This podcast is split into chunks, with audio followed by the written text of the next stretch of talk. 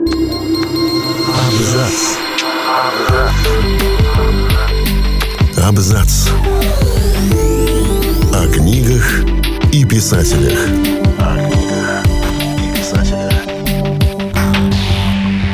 Всем привет! Я Олег Булдаков, и сегодня я раскрою вам три причины прочитать дебютный роман Дэвида Митчелла. «Дивная книга для дивного нового мира», так описала дебютный роман Митчелла газета USA Today и отчасти была права. Отчасти потому, что новый мир оказался не таким дивным, как того ожидали, а вот книга не подвела. Критики сравнили литературный призрак с лучшими произведениями Толстого и Мураками и сошлись на том, что имеют дело с чем-то схожим по масштабу и стилю, но более дерзким, воодушевляющим и жизнеутверждающим. С момента выхода дебютного романа Митчелла прошло 22 года. Недавно на русском языке перевод вышел в новой редакции. Рассказываем, почему стоит начать знакомство с литературным призраком. Но сначала немного о самом авторе.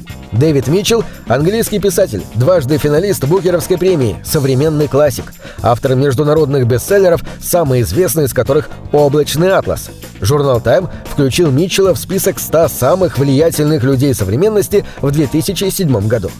Дэвид Стивен Митчелл родился 12 января 1969 года в Саутпорте, это Англия. Будущий писатель научился разговаривать довольно поздно, страдал заиканием и провел большую часть детства в одиночестве. Компанию ему составляли лишь книги, благодаря чему мальчик с ранних лет разбирался в английской и американской литературе. В возрасте примерно 8 лет он хотел стать изобретателем. Тому времени Дэвид уже строил из обувных коробок, катушек ниток, рулонов туалетной бумаги и суперклея космические крейсеры, в которые сажал свои пластиковые игрушечные фигурки, и был уверен, что для изобретения летающей доски из фильма «Назад в будущее», да и самой машины времени, большого ума не надо. Кроме того, он хотел открыть новый цвет, который раньше никто никогда не видел, но все его эксперименты заканчивались той или иной интерпретацией серого.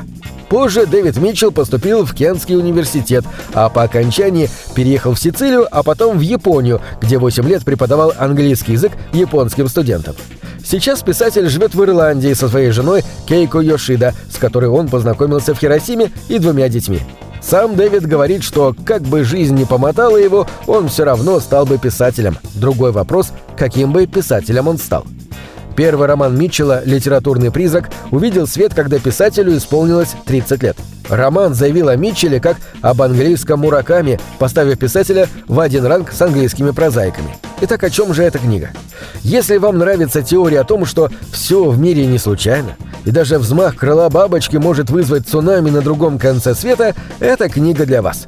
Роман «Литературный призрак» состоит из девяти новелл, которые, на первый взгляд, могли бы быть совершенно отдельными произведениями. В каждой из них свои действующие лица, своя локация, своя проблематика и даже свой стиль повествования. У героев, неудачливого бизнесмена из Лондона, пожилой хозяйки китайского чайного домика, сектанта из Окинавы нет ничего общего.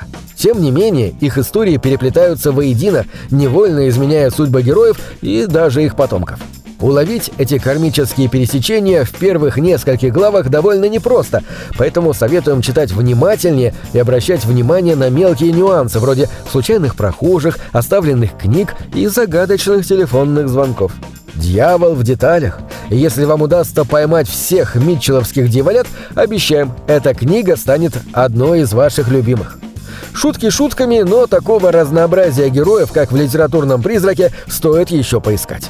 С тем, чтобы разбросать по страницам различные имена и дать носящим их людям некую роль, справятся многие, а вот с тем, чтобы прочувствовать и прожить каждого из них, пожалуй, только Митчелл влюбленный в джаз и в свою подружку молодой парень из Токио, русская смотрительница музея, планирующая кражу века, барабанщик, пишущий автобиографию художника, бесплодный дух, скитающийся по Монголии и вселяющийся в разные тела в надежде обрести свои корни и долгожданный покой.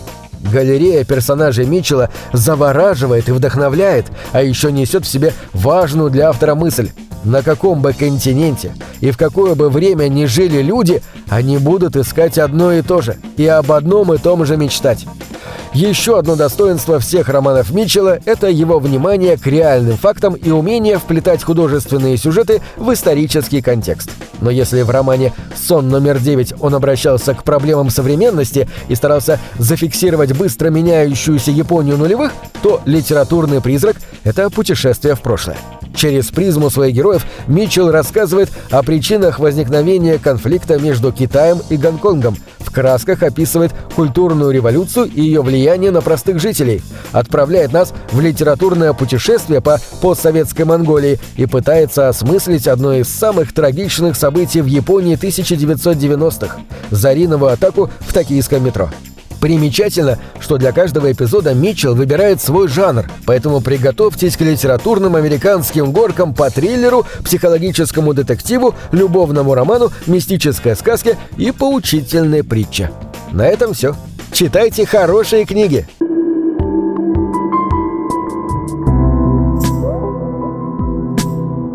Книги — это двери, что выводят тебя из четырех стен —